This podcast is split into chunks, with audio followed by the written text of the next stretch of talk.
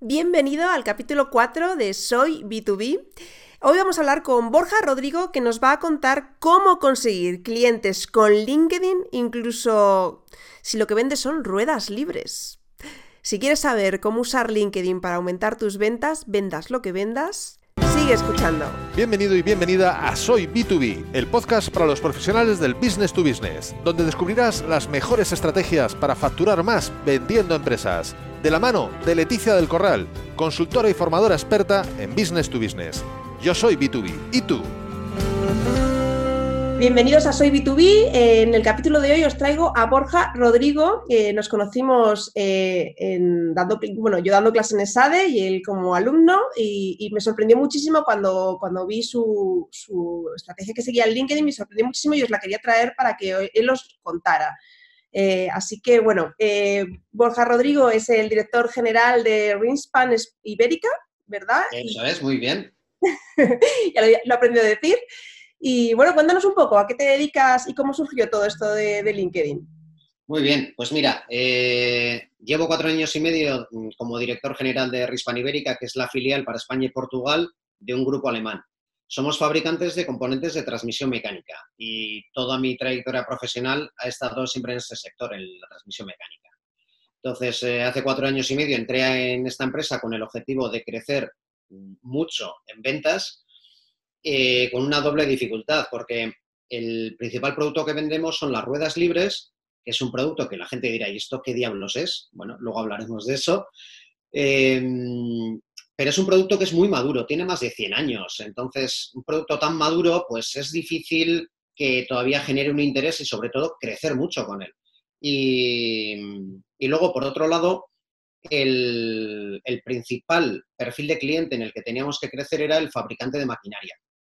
Y bueno, pues eh, los inicios fueron un poco complicados mm, porque realmente este perfil de cliente, cuando les empezamos a visitar, no conocían el producto, no sabían lo que era. Entonces, ¿cómo van a utilizar una rueda libre? ¿Cómo la van a meter en un diseño de una máquina de ellos si no saben lo que es, ni para qué sirve y sobre todo, qué problemas les, les puede resolver? Así que bueno, pues eh, ese fue el gran reto que tuvimos. ¿Y cómo decidiste eh, abordar ese reto? ¿Cuál es la estrategia que seguiste? ¿Y dónde entra LinkedIn en esa estrategia? Bueno, pues eh, al final entra dentro de una estrategia de comunicación. Eh, decidimos hacer lo que yo llamo evangelizar, que, es pues, dar a conocer el producto y la marca, dar a conocer ruedas libres y dar a conocer Rinspan Ibérica, que es un nombre rarete, entonces también cuesta bastante retenerlo. Em, empezamos a hacer formaciones a los clientes, a los departamentos de ingeniería, y siempre acababa habiendo dudas un par de semanas después. Entonces siempre eran las mismas preguntas, siempre eran las mismas dudas y decidimos hacer unos vídeos muy cortitos, de menos de un minuto de duración, explicando los principales puntos de, este producto de las ruedas libres, para que en caso de duda pudieran recurrir a esos vídeos e incluso utilizarlos con sus clientes, para que ellos eh, pudieran mostrar a los clientes todo lo que, lo que este producto podía, podía ayudarles. Y entonces, bueno, pues lo que decidimos hacer lo típico que se, que se hacía con vídeos, un canal de YouTube. Entonces hicimos el canal de YouTube y, bueno, pues empezó a funcionar el, canal, pues bueno, más o menos bien. Hasta que hubo un momento en el que en un evento de networking en Madrid, que se llama Pontecara, eh, vi todo el potencial que, que, esta red social tiene, que no es solo para buscar trabajo, ni mucho menos, que buscar trabajo es una parte muy pequeñita vale para muchísimo más. Por cierto, a mí me reclutaron en LinkedIn también. Ah. Em, entonces, decidimos aprovechar esos vídeos del canal de vídeos de, YouTube para irlos publicando también en, LinkedIn semanalmente y, dio la casualidad de que en aquel momento era el boom del vídeo en, LinkedIn y funcionaba de maravilla la publicación de, post con, con vídeo.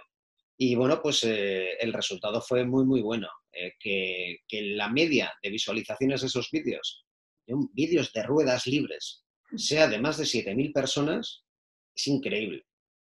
Que haya habido más de 150.000 visualizaciones de esos vídeos, es una pasada. Que haya habido más de 2.000 recomendaciones de esos vídeos, a mí me parece increíble.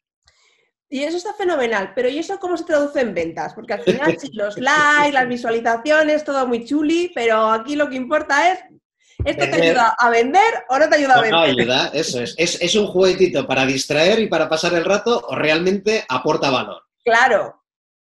Aporta, aporta mucho.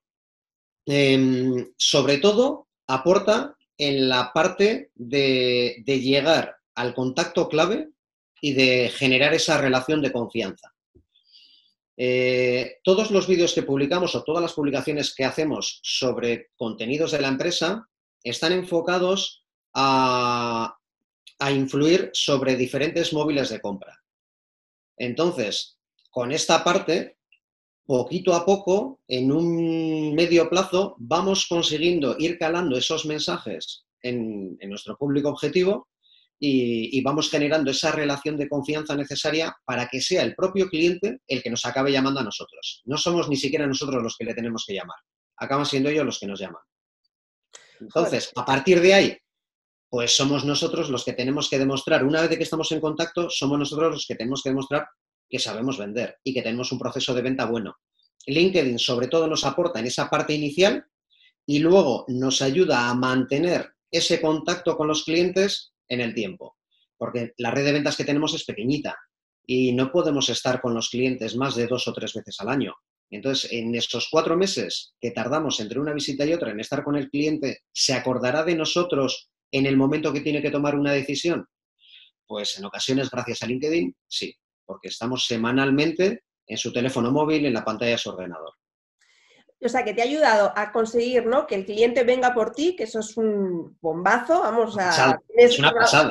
Prácticamente la tienes que cagar mucho para no conseguir el cliente y, a, conseguir mantener, fidelizar, digamos, a los clientes que ya tienes. Pero ¿no te ha ayudado también a disminuir el tiempo de, compra? Eh, porque yo sí que lo he notado y ya más lo hemos hablado antes, ¿no? Que, el ganar esta confianza de un cliente potencial muchas veces hace que, que ese eh, tiempo que tardas desde que le presentas la propuesta o desde la primera visita hasta la compra se, disminuya bastante, ¿no? ¿Lo has Sin duda. también? Sin duda, porque la relación de confianza que has creado es mucho más fuerte, mucho más sólida. Entonces, las dudas que tiene son mucho más pequeñas. El valor añadido que le estás aportando es mucho mayor en un tiempo más pequeño y con un desgaste mucho menor por nuestra, parte, porque el tiempo que dedicamos a preparar un contenido vale para muchos clientes.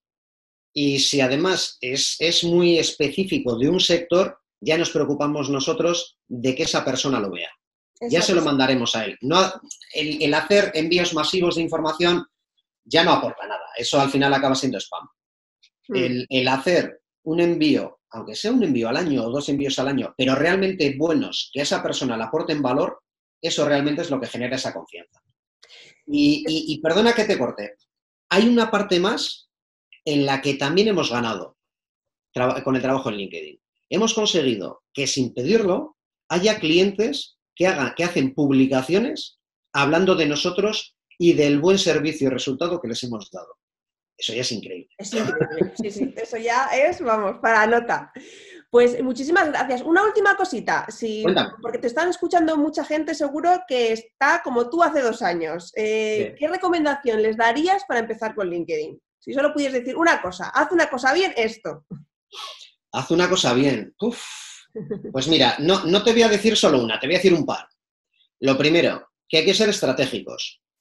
Improvisar no sirve, para nada. Es lo mismo que si mis comerciales saliesen todos los días a la calle improvisando, mm, no tendríamos seguramente ningún resultado. Hay que planificar antes de hacer las acciones. Nosotros solemos tener una reunión muy importante en enero para planificar la, la estrategia de venta de todo el año. Esto es lo mismo, es un canal más de comunicación, hay que ser estratégicos.